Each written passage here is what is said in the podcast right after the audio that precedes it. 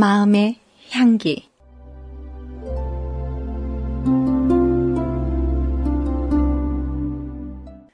그때의 제자들이 예수께 나와 이르되 천국에서는 누가 크니까 예수께서 한 어린아이를 불러 그들 가운데 세우시고 이르시되 진실로 너에게 이르노니 너희가 돌이켜 어린아이들과 같지 아니하면 결탄코 천국에 들어가지 못하리라.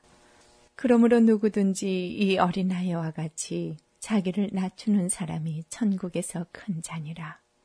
또 누구든지 내 이름으로 이런 어린아이 하나를 영접하면 곧 나를 영접함이니 누구든지 나를 믿는 이 작은 자 중 하나를 실족하게 하면 차라리 연자 맷돌이 그 목에 달려서 깊은 바다에 빠뜨려지는 것이 나으니라.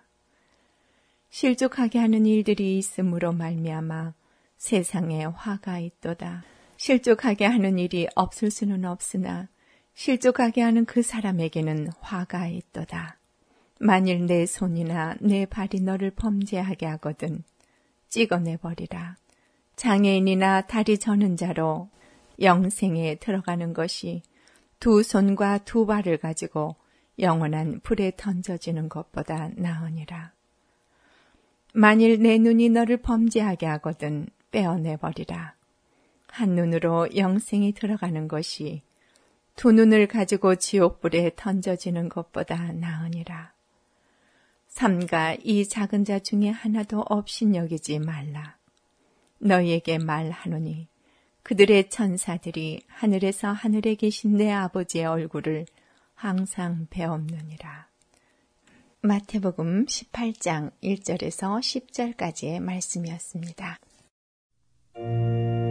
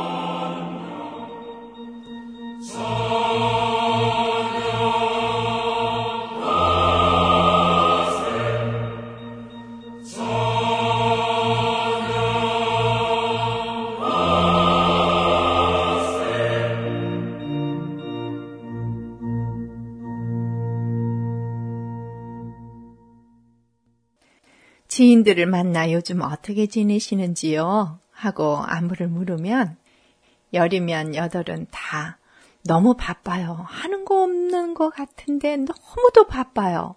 하루하루가 얼마나 바쁜지 정신없이 지나갑니다. 라고들 말합니다. 70대이든 20대이든 10대이든 심지어 초등학교 다니는 아이들조차도 너무도 많이 바쁘다는 거예요. 믿는 사람이든 믿지 않는 사람이든 어른이든 아이들이든 남녀노소 할 것 없이 너무도 바쁜 삶이 현대인들의 삶의 특징인 것 같습니다. 그 이유를 가만히 생각해 보니까 눈에 보이는 것들도 많고 귀에 들리는 것들도 많아서 남에게 지면 안 되기에 남들이 하는 것들을 쫓아가야 하고 나를 빛내기 위해 남들이 하지 않는 것들도 해야 하고 그리고 나의 존재를 과시해야 하기에 모임들도 쫓아다녀야 하고 또 내가 없으면 안 되는 모임들이 또 있기에 가야 하고 그러다 보니 그렇게도 바쁜 듯 합니다. 그런데 예수님은 우리에게 가르쳐 주시기를 내가 남들보다 더 잘나고 빛나야 천국에 들어갈 수 있다고 하는 것이 아니라 어린아이와 같이 되어야 천국에 들어간다고 합니다. 천국은 믿음이 없이는 절대로 들어갈 수 없는데 왜 예수님은 어린아이처럼 되지 않으면 천국에 들어갈 수 없다고 하셨을까요?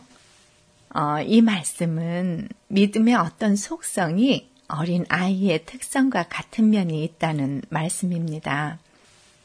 어린 아이들의 특성을 몇 가지만 살펴보면 어린 아이들은 순진무궁하죠. 자기들이 의지하는 사람들의 말은 무조건 믿고 그리고 따릅니다. 두 번째 어린아이들은 겸손합니다. 물론 잘못 길들여진 아이들도 있지만 대부분의 아이들은 겸손합니다. 세 번째 어린아이들은 진실합니다. 요즘 아이들은 영악해서 거짓말도 잘 시키지만 아이들이 하는 거짓말은 또 금방 들통나지요. 그 아이들의 눈빛이나 그 아이들의 표정을 보면 그 아이들이 거짓말 한다는 것을 우리는 알 수 있기 때문에 금방 들통나는 거짓말을 합니다. 네 번째 어린아이들은 약하기 때문에 누군가가 보살펴 주어야 합니다. 이러한 특성들은 믿음의 특성이기도 하기 때문에 우리 예수님이 어린아이를 모든 어른들 앞에 샘플로 세워놓으시고 천국은 어린아이와 같지 않으면 갈 수 없다고 하셨는지도 모르지요.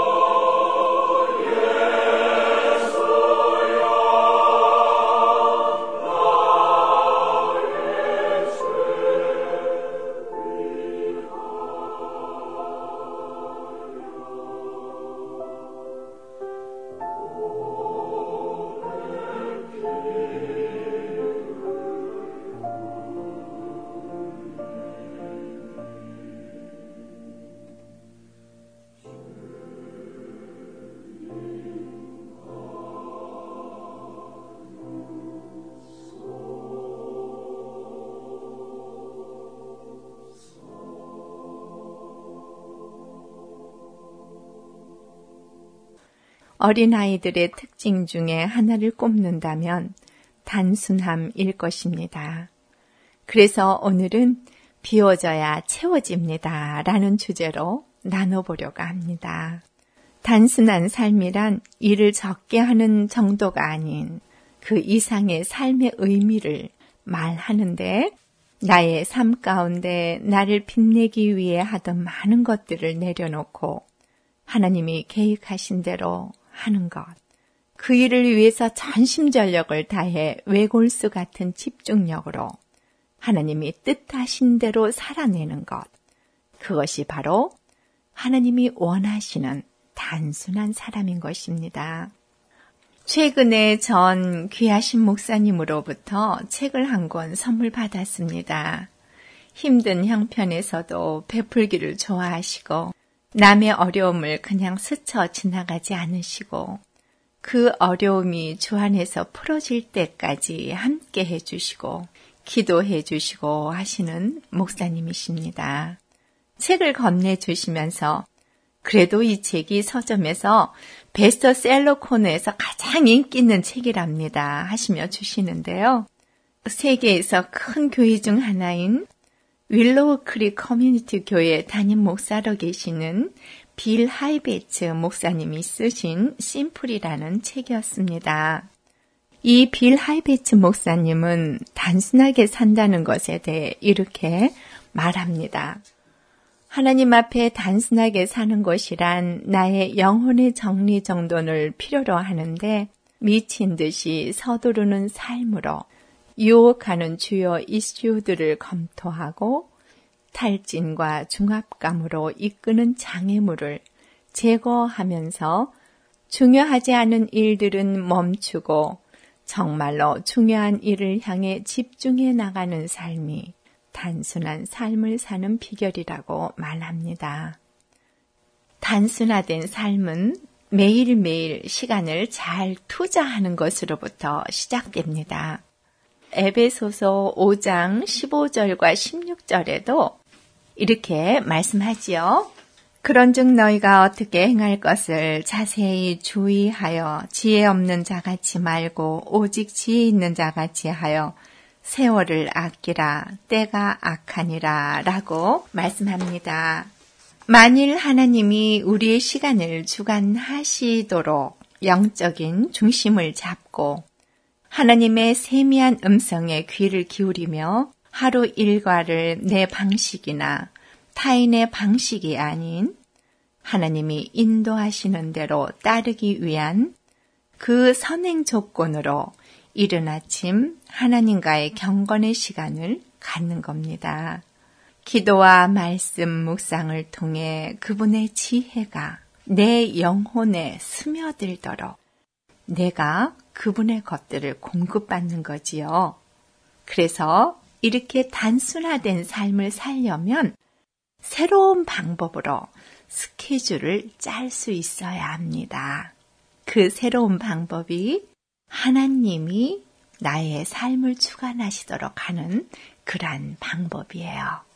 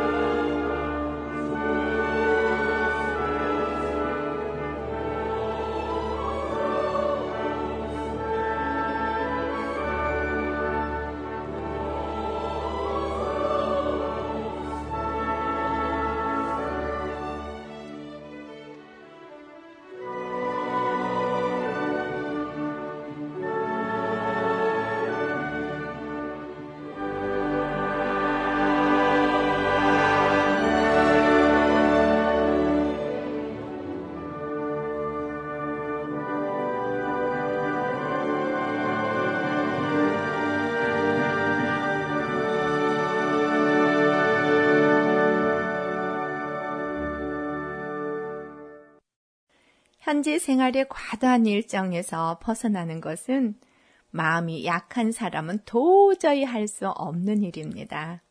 마음이 약한 사람들은 거절을 할 수 없기 때문입니다.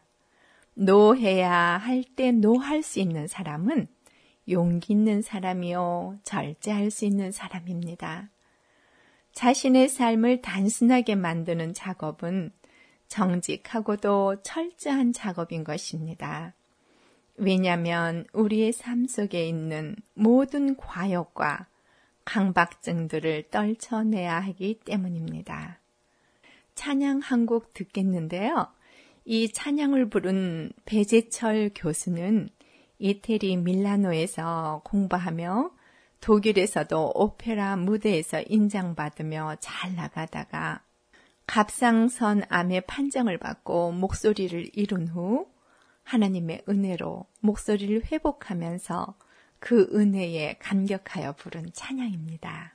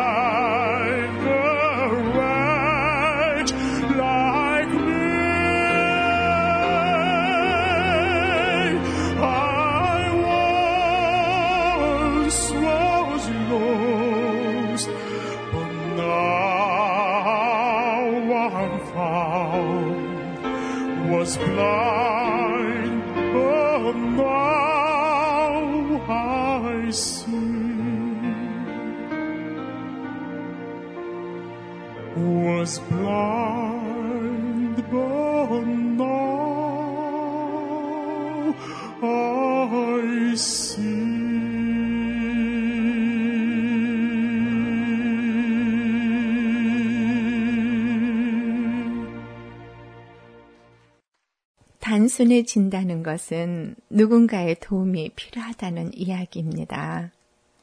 마치 아이들이 혼자 설 수 없어 부모님의 도움이 필요하듯 나의 복잡했던 삶의 모든 부분들을 정리하고 떨쳐내고 나면 그 비워진 그릇에 새로운 에너지로 보충을 해야 합니다.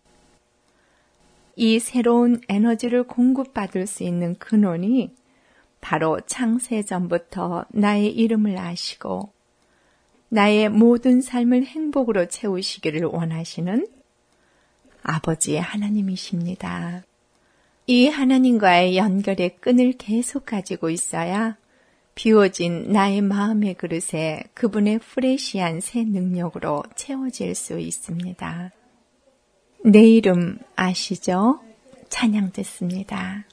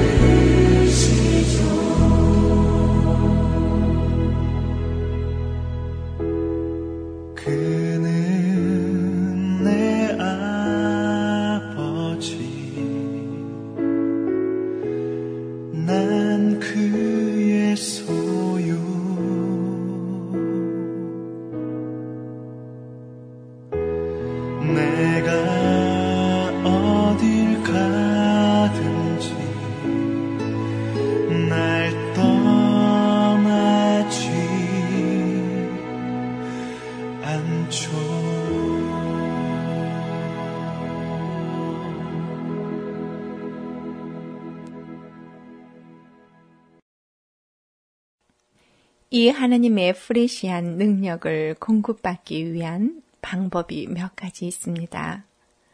대부분의 그리스도인은 한 가지 이상의 경로를 활용하여 하나님과 손을 맞잡는 관계를 이루고 있는데요. 어떤 사람은 홀로 조용히 기도하면서 하나님과의 관계를 맺는 사람도 있고, 때론 자연 속에서 하나님의 숨결을 느끼면서 하나님과의 관계를 맺는 사람도 있고 또는 전통과 규례를 지키면서 그 속에서 하나님과의 관계를 맺는 사람 또는 다른 사람들 속에서 그들을 사랑하고 도와주면서 또 어떤 사람은 찬양 속에서 하나님의 숨결을 느끼며 그분께 가까이 갑니다. 어떤 경로를 통하든 자신에게 가장 잘 어울리는 영적 방법들을 발견함으로써 하나님께로부터 프레시한 새 능력을 공급받아야 합니다.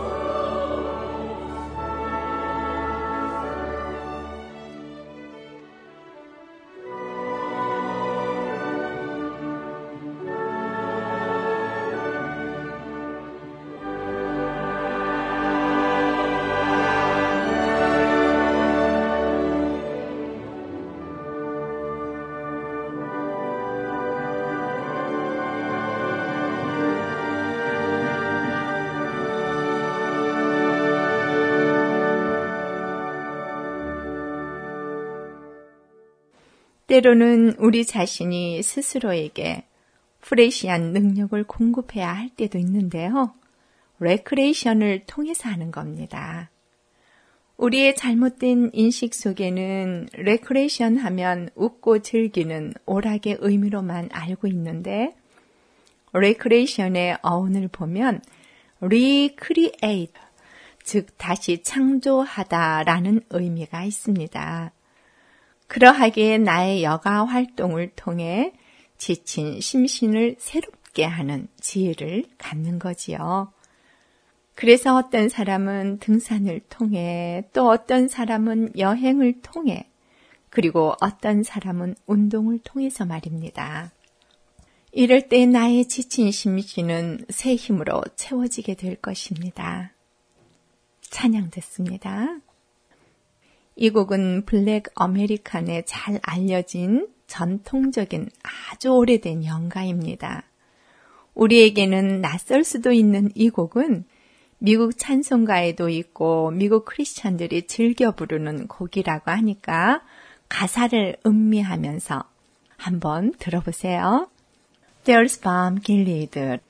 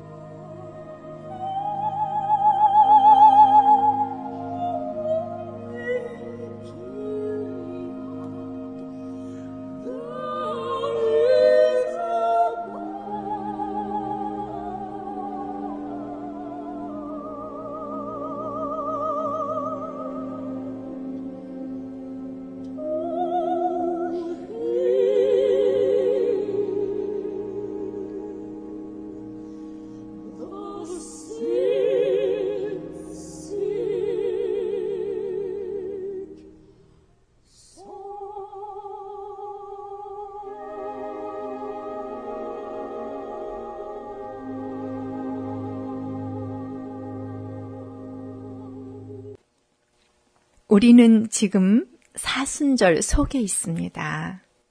사람들이 사형을 당할 땐 각자 죄의 제목들이 있는데 이런 죄의 제목으로 사형을 당한 사람이 있습니다. 새끼를 많이 깐 씨 암탉. 이것이 죄의 제목이에요. 기독교에 대해 일자 무식한 공산당들이 문중경 전도사에게 붙여준 죄의 제목입니다. 전라남도 신안군의 90% 이상 거의 전 주민이 예수를 믿는 섬이 있습니다. 천사의 섬이라고도 불리는 증도입니다. 2200명의 주민이 사는데 90% 이상이 예수 믿는 사람이라고 합니다. 그 작은 섬에 11개의 교회가 있습니다. 섬에는 미신도, 사찰도, 굿당도 없습니다. 주말이면 모든 식당이 문을 닫는 곳입니다. 왜냐하면 섬 인구 2200명 거의 전부가 주일에 교회 갈 준비를 하기 때문입니다.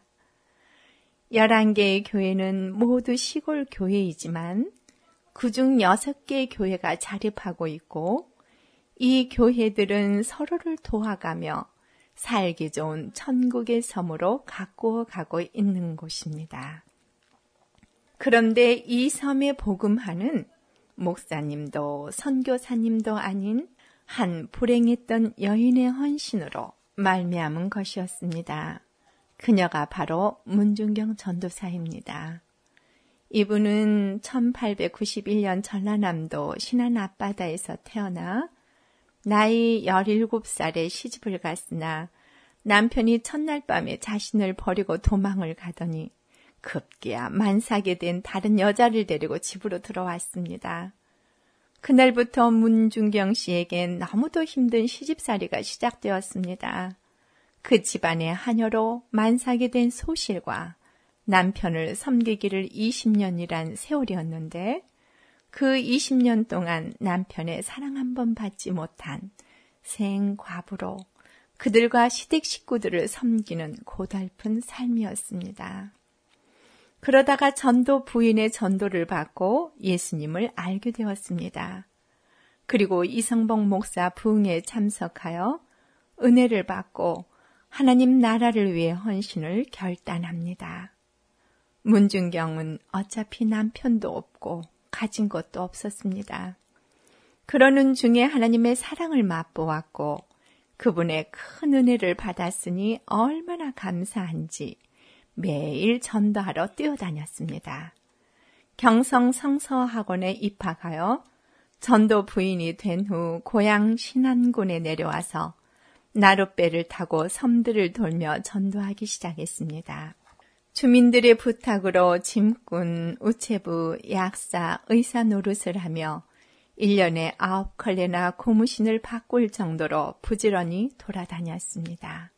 아이, 병자, 노인을 막론하고 만나는 사람들에게 찬양을 불러주고 기도를 해주고 복음을 전했습니다.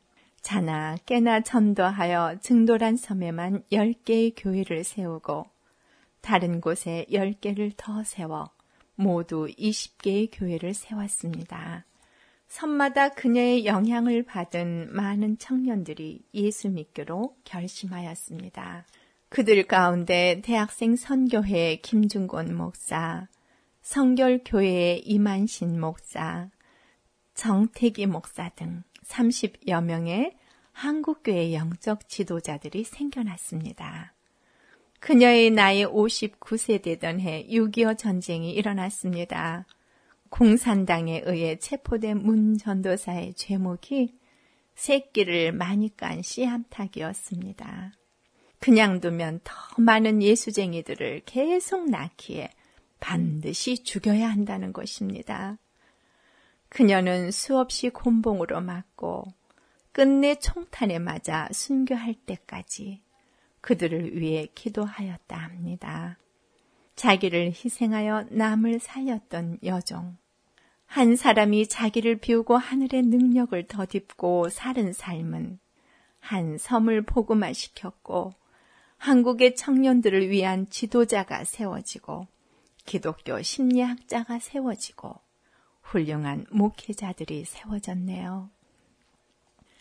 그녀의 장례식에는 김구 선생의 장례식보다 더 많은 인파가 몰려들었다고 전합니다. 이 모두가 그녀에게 전도받은 사람들, 성경을 배운 사람들, 사랑받은 사람들, 치료받은 사람들, 그녀의 손으로 눈물을 씻김 받은 사람들이었습니다. 그녀의 삶은 진정 이렇게 살다간 삶이었을 것입니다. 예수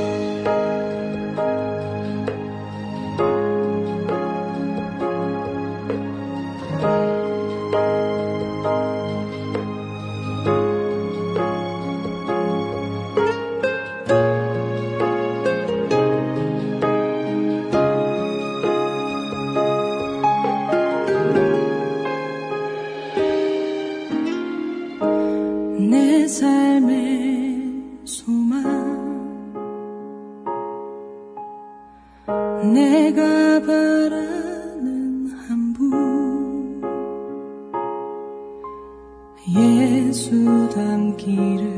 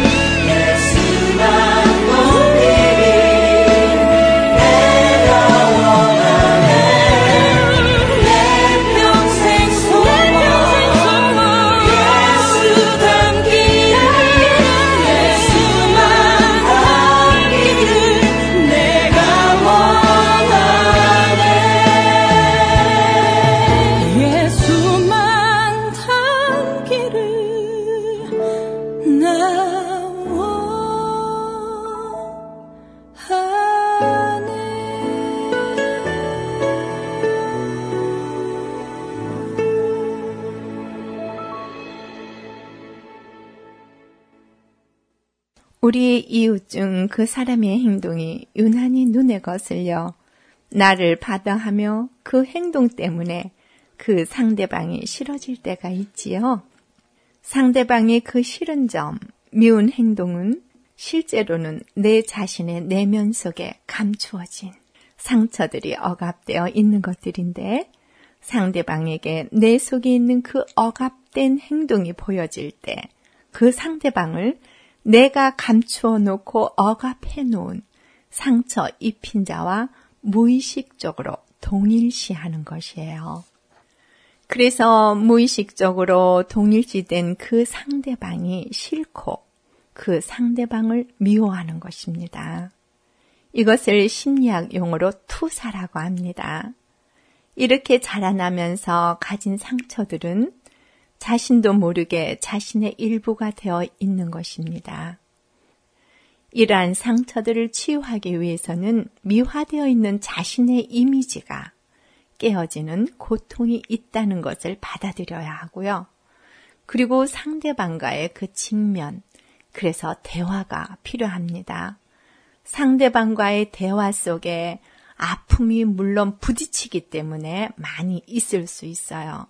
그리고 또 깨어지고 내 속에 있던 그 분노도 폭발하고 하면서 많이 부딪히고 깨어지지만 그러한 과정들을 통해서 나의 억압되었던 그 상처들이 치유되어 가는 것입니다. 만일 부모로부터 받은 상처 때문에 상대방의 행동이 미웠다면 그 원인을 제공한 부모와의 직면이 필요한 것입니다. 크리스천이기 때문에 무조건 참고 무조건 용서해야 한다고 생각해서 어떤 그 문제의 원인들을 해결하지 않고 그냥 마음에 묻어두고 지나가면 이것은 내 속에서 쓴뿌리가 되어 나의 삶을 보고 있는 사탄의 지혜로운 덫에 걸리기 쉽습니다. 그러므로 상대방이 이유 없이 밉다든지 어떠한 행동이 유난히 거슬리면 내 속에 무엇이 문제가 있는지 먼저 살펴보아야 합니다. 예수님이 마태복음 7장 3절에서 이렇게 말씀하셨습니다. 어찌하여 형제의 눈 속에 있는 티는 보고 내 눈 속에 있는 들보는 깨닫지 못하느냐. 먼저 내 속에서 무엇이 상처로 남아 있는지 찾아내어 하나님과의 독대를 통해 해결한 후 상대방과 대화를 하면서 하나님께서 공급하시는 사랑의 힘으로 해결한다면 우리는 모든 사람이 하나님의 형상으로 보여져 사랑하고 귀히 여기고 존중할 수 있기에 주님이 마지막 우리에게 부탁하신 내 이웃을 내 몸과 같이 사랑하라 하신 말씀을 지켜낼 수 있지 않을까요?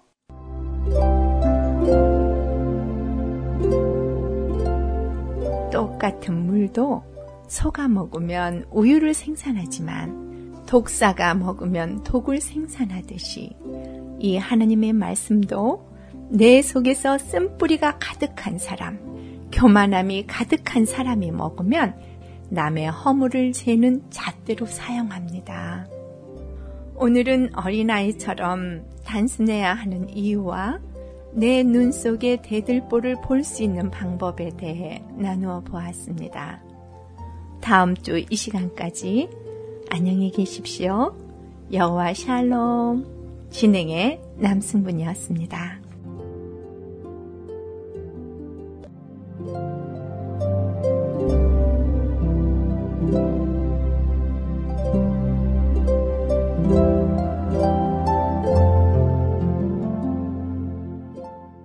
마음의 향기 이 시간 순서를 마칩니다.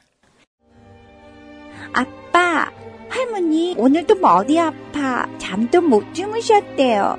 어머니, 저와 서릉수 신경내과에 한번 가보시죠. 서릉수 박사님은 경력이 30년이시고 신경내과 전문 의사세요. 두통, 불안증, 불면증, 중풍 치료 및 예방, 보행장애, 파킨슨병까지 신경계의 모든 질병을 정확히 진단하고 치료하신대요.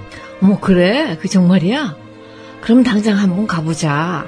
애비야, 얼른 차 준비해. 네, 어머니. 와, 우리 할머니 이젠 안 아파요. 전화번호 718 358 7739 718 358 7739 136-30 플러싱 메이플 에비뉴 2층 서른수 신경내과.